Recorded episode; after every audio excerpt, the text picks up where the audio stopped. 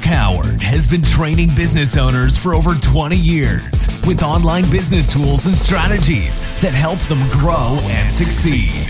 If you want to grow your business fast and save time, then keep listening. If you want to grow it even faster in less than three months, then visit www.businessmachine.co.za. And now, here's Mark. Hi, this is Mark Howard, and welcome to this episode of the Business Machine podcast entitled What a Load of Cock and Bull. Now, before I get into the background to this and why this be pertinent to your business as a business owner, and especially as a business owner who employs or has staff or sales staff of them, just want to give you a, very quick background uh, to why this podcast, why I felt I had to do this podcast. Now, I'm a pipe smoker, so I enjoy smoking uh, pipes and I enjoy taking the time out to smoke pipes. I use it as a form of relaxation and as a way to solve problems as well. Regardless if it's for myself or for other businesses, I can take the time out and gives clarity to what's going on around me. Now, if you're not a pipe smoker, one of the things you may not be aware of is the different types of tobaccos that you can get and getting a, good tobacco when you like it's a bit like trying different wines or trying different drinks you know if you some wines you like some wines you don't and it's the same with tobaccos as well. So you would always have your favorite uh, kind of tobacco. Yesterday I was with my wife and we went to the V&A uh, VA waterfront uh, in Cape Town uh, to a shop called the Cock and Bull, hence the title of this podcast. And the idea me going there is because I was looking for some different types of tobaccos, but more importantly, I was looking for a specific brand which I haven't been able to get uh, much of uh, since coming to Cape Town. And as I went into the shop, I was actually disappointed by what had gone on with the, the whole ethos of the shop.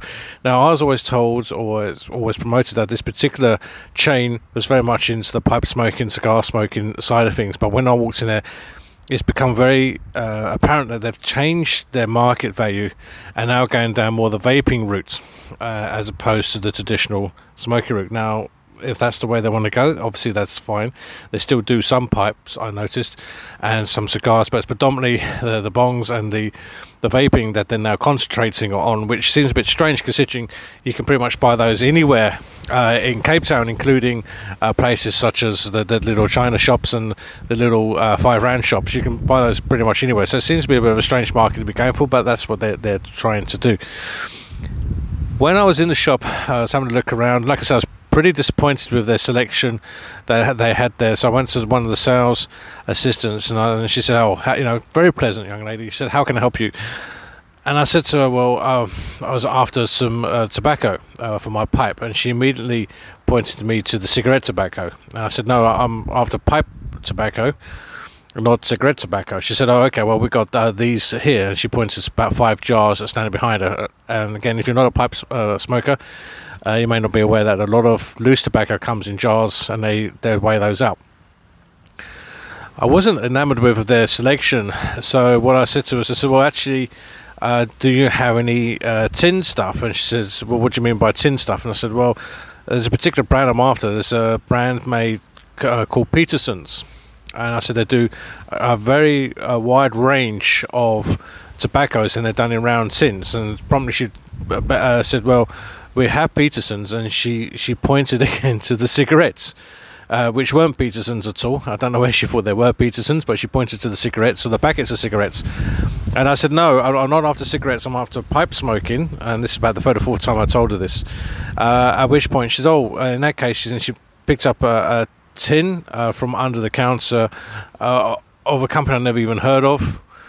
And then when she told me what the price was, I nearly fell off my chair. I mean, to give you an idea, uh, a decent tin of Peterson's would set you back about uh, just over 100 rand, and they were trying to sell us for nearly 400 rand. Why this podcast, you may be asking? There's an interesting backstory, Mark, but why the podcast? Well, the podcast is simply this your sales staff, the people that work for you from the bottom upwards, needs to know your market. They need to understand your products. They need to understand your services. And more importantly, they need to understand your customers. Because if they can't understand their customers, if you don't understand your services, what it means to you, remember you're closer to your business than anybody else in the world, then there's the chance that these people will be losing clients for you.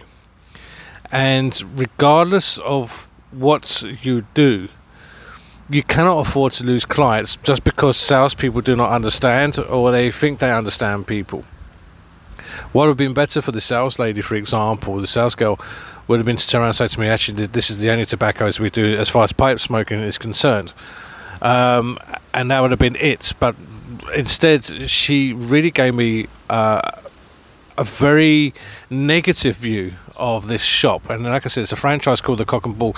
They used to be very big in in Cape Town, and they used to have quite a following. Now, I know you can say to me, look, Mark, you know, but vape, smoke, vape smokers are becoming more and more and more. You're right, but there are, I tell you now, for every vape smoker, there's going to be nearly 500 pipe smokers out there. So, pipe smoking is a very big thing, and I think the Cock and Bull themselves are losing out on a massive, massive market currently. But again, as I said, that's very much down to them, and not down to what I particularly want and what I want to see.